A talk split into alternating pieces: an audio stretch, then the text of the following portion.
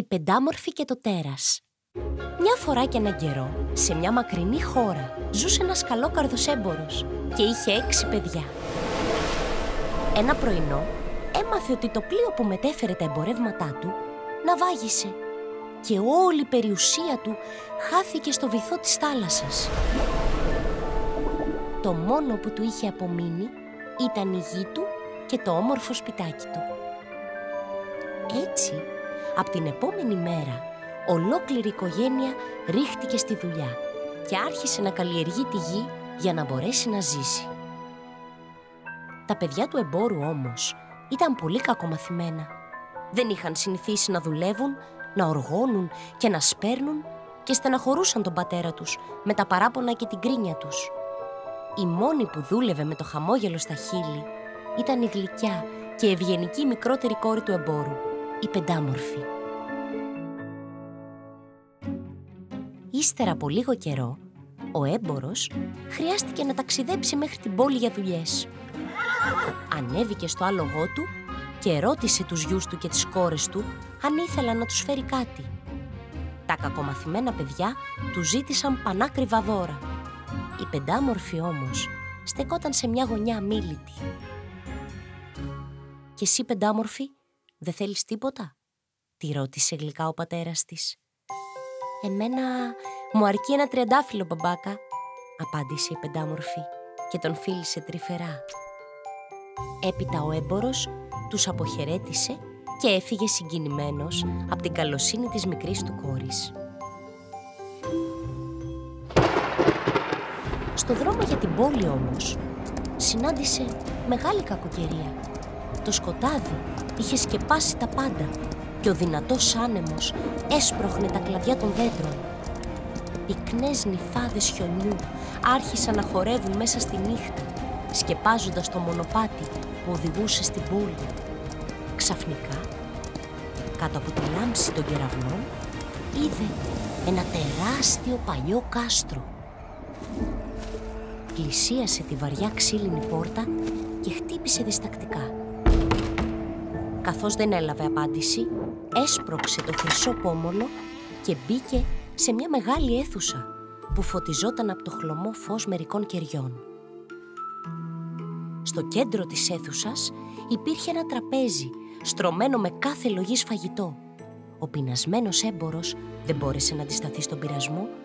Αφού έφαγε, ξάπλωσε σε μια αναπαυτική πολυθρόνα μπροστά στο αναμένο τζάκι και αποκοιμήθηκε σχεδόν αμέσως.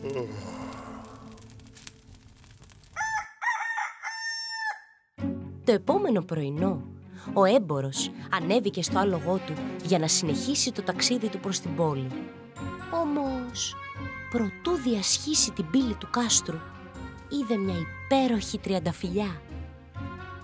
Τότε θυμήθηκε την υπόσχεση που είχε δώσει στην κόρη του, την πεντάμορφη, και έκοψε το ομορφότερο τριαντάφυλλο.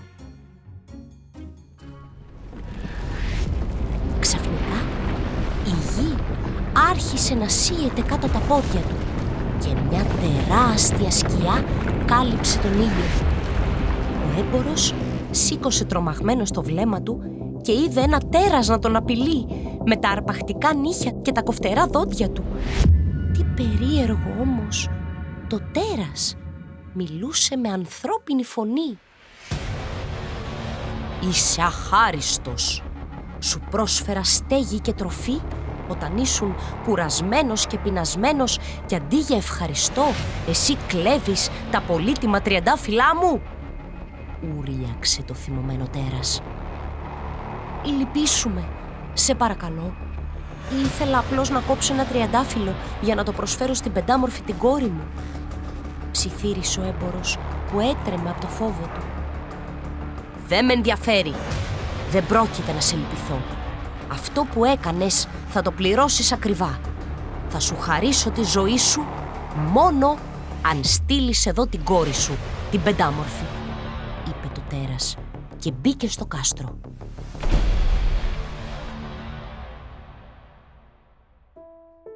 Όταν έφτασε στο σπίτι του, αγκάλιασε την κόρη του, την πεντάμορφη, και με δάκρυα στα μάτια της διηγήθηκε τι είχε συμβεί.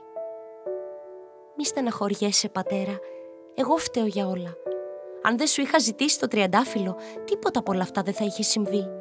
Θα ξεκινήσω αμέσως για το κάστρο, είπε η πεντάμορφη.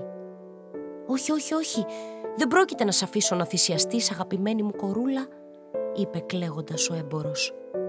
Μην ανησυχείς για μένα, πατέρα. Θα δεις, όλα θα πάνε μια χαρά, απάντησε η πεντάμορφη και ξεκίνησε το ταξίδι της. Όταν η πεντάμορφη έφτασε στο μεγάλο κάστρο, έσπρωξε διστακτικά την πόρτα και προχώρησε στη μεγάλη αίθουσα. Το τραπέζι ήταν και πάλι στρωμένο. Η πεντάμορφη πεινούσε τόσο πολύ που ξέχασε για λίγο την αγωνία και το φόβο της. Την ώρα που τελείωνε το φαγητό της, το πάτωμα τραντάχτηκε από βαριά βήματα. Η πεντάμορφη σήκωσε το βλέμμα της και κόντεψε να λιποθυμήσει αντικρίζοντας το τέρας. Κατόρθωσε όμως να συγκρατηθεί και να χαμογελάσει στον άγριο οικοδεσπότη της. «Καλησπέρα, είμαι πεντάμορφη». «Κι εγώ είμαι το τέρας». «Ήρθες εδώ με τη θέλησή σου» τη ρώτησε. «Ναι, για να τιμήσω την υπόσχεση που σου έδωσε ο πατέρας μου», του απάντησε η κοπέλα. Το τέρας την οδήγησε στο δωμάτιο που είχε διατάξει να τις ετοιμάσουν. Η πεντάμορφη ξάπλωσε στα καθαρά σεντόνια που μοσχομύριζαν τριαντάφυλλο και αποκοιμήθηκε σχεδόν αμέσως. Στο όνειρό της είδε ότι ένας γοητευτικός πρίγκιπας στεκόταν στο προσκεφάλι της και την κοίταζε με αγάπη. Ο πρίγκιπας τη φίλησε απαλά και έπειτα τη ζήτησε να την παντρευτεί. Το επόμενο πρωινό η πεντάμορφη κατέβηκε για μια βόλτα στον κήπο. Σε ένα παγκάκι είδε το τέρας να κάθεται μόνο και μελαγχολικό. Τον πλησίασε και τον ρώτησε τι συμβαίνει. «Στεναχωριέμαι, γιατί με φοβάσαι πεντάμορφη. Δεν πρόκειται να σου κάνω κακό. Αντίθετα, θα σου δώσω ό,τι μου ζητήσεις. Και πραγματικά, η πεντάμορφη είχε ό,τι ήθελε. Το πιο σπουδαίο δώρο όμως που της είχε κάνει το τέρας ήταν ο χρυσός καλιστός καθρέφτης που κρεμόταν πάνω από το κρεβάτι της και της έδειχνε ό,τι επιθυμούσε να δει. Έτσι, όταν της έλειπαν ο πατέρας και τα αδέρφια της, ζητούσε από τον καθρέφτη να της δείξει το σπίτι της και αμέσως ένιωθε σαν να βρισκόταν και εκείνη εκεί, κοντά στην οικογένειά της. Η πεντάμορφη είχε αρχίσει σιγά σιγά να ξεπερνάει τους φόβους της και να αποζητά τη συντροφιά του νέου της φίλου. Ένα ηλιόλουστο πρωινό, η πεντάμορφη είδε στη βεράντα το τέρας, που της είπε ότι έψαχνε να τη βρει. Η κοπέλα δεν είχε ξαναδεί το τέρας τόσο ταραγμένο. Με πόδια που έτρεμαν, κατέβηκε τη σκάλα, πήγε κοντά της και τη ρώτησε διστακτικά. «Ε, πεντάμορφη, θέλεις να με παντρευτείς» Η κοπέλα έμεινε άφωνη. Κούνησε τρομαγμένη το κεφάλι της και απομακρύνθηκε όσο πιο γρήγορα μπορούσε. Έτρεξε γρήγορα στο δωμάτιό της και ζήτησε παρηγοριά στον καθρέφτη της. «Σε παρακαλώ, δείξε μου το σπίτι μου και τον πατέρα μου», είπε με δάκρυα στα μάτια. Αυτό που είδε όμως την αναστάτωσε ακόμα περισσότερο. Ο πατέρας της ήταν ξαπλωμένος στο κρεβάτι του και ψινόταν στον πυρετό. Η πεντάμορφη έτρεξε αμέσως να συναντήσει το τέρας. «Σε παρακαλώ, σε παρακαλώ, άφησέ με να φύγω για λίγες μέρες. Ο πατέρας μου είναι βαριά άρρωστος. Πρέπει να τον δω», τον παρακάλεσε κλαίγοντας. «Εντάξει, εντάξει, αλλά σε παρακαλώ, να γυρίσεις σε μια εβδομάδα. Διαφορετικά θα πεθάνω από τον καημό μου», είπε το τέρας, προσπαθώντας να συγκρατήσει τα δάκρυά του. Μέσα σε λίγες ώρες η πεντάμορφη βρισκόταν κιόλας στο σπίτι της. Ο καημένος ο πατέρας της είχε αρρωστήσει από τη στενοχώρια. Όταν όμως αντίκρισε την αγαπημένη του κορούλα, ένιωσε τέτοια ανακούφιση, ώστε σε μερικές μέρες ήταν και πάλι μια χαρά.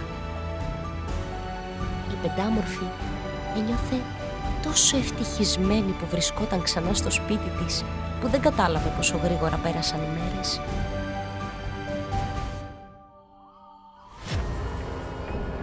Ένα βράδυ ξύπνησε ιδρωμένη από ένα τρομερό όνειρο. Το τέρας αργοπέθαινε από τον καημό του. «Ω Θεέ μου, πρέπει να γυρίσω γρήγορα στο κάστρο», φώναξε η πεντάμορφη. Χωρίς να χάσει χρόνο, ανέβηκε στο άλογό της και κάλπασε προς το κάστρο. Το καημένο το τέρας μπορεί να μην είναι όμορφο, αλλά είναι τόσο καλόκαρδο και ευγενικό. Τώρα καταλαβαίνω πόσο μου είχε λείψει αυτές τις μέρες. Μονολόγησε η πεντάμορφη, καθώς πλησίαζε στο κάστρο. Η κοπέλα έσπρωξε τη βαριά σιδερένια πόρτα και βρήκε το τέρας στον κήπο, ξαπλωμένο κάτω από μια κατακόκκινη τριανταφυλιά.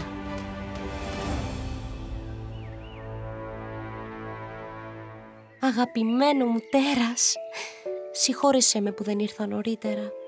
Δεν είχα καταλάβει πόσο πολύ σ' αγαπούσα. Μην πεθάνεις, σε παρακαλώ. Δεν θα μπορέσω να ζήσω χωρίς εσένα, είπε κλαίγοντας και αγκάλιασε το τέρας. Πεντάμορφη, σε ρωτάω για τελευταία φορά. Θέλεις να με παντρευτείς; Ψιθύρισε το τέρας με αδύναμη φωνή. ναι, ναι θέλω να σε παντρευτώ. Σ' αγαπώ με όλη μου την καρδιά, του απάντησε η κοπέλα. Ξαφνικά, μια λάμψη τύλιξε το τέρας που μεταμορφώθηκε σε ένα γοητευτικό πρίγκιπα. Ήταν ο πρίγκιπας που η πεντάμορφη είχε δει στον ύπνο της. Μια κακιά μάγισσα με μεταμόρφωσε σε τέρας και με είχε καταραστεί να μείνω έτσι ώσπου κάποια όμορφη κοπέλα να με αγαπήσει πραγματικά και να με παντρευτεί εξήγησε ο πρίγκιπας στην πεντάμορφη που δεν πίστευε στα μάτια της. Έπειτα ο πρίγκιπας έδωσε εντολή να αρχίσουν αμέσως όλες οι ετοιμασίες για το γάμο. Την επόμενη κιόλας μέρα η πεντάμορφη και ο πρίγκιπας παντρεύτηκαν με μια λαμπρή τελετή και ορκίστηκαν αιώνια πίστη και αγάπη. Και ζήσαν αυτοί καλά και εμείς καλύτερα.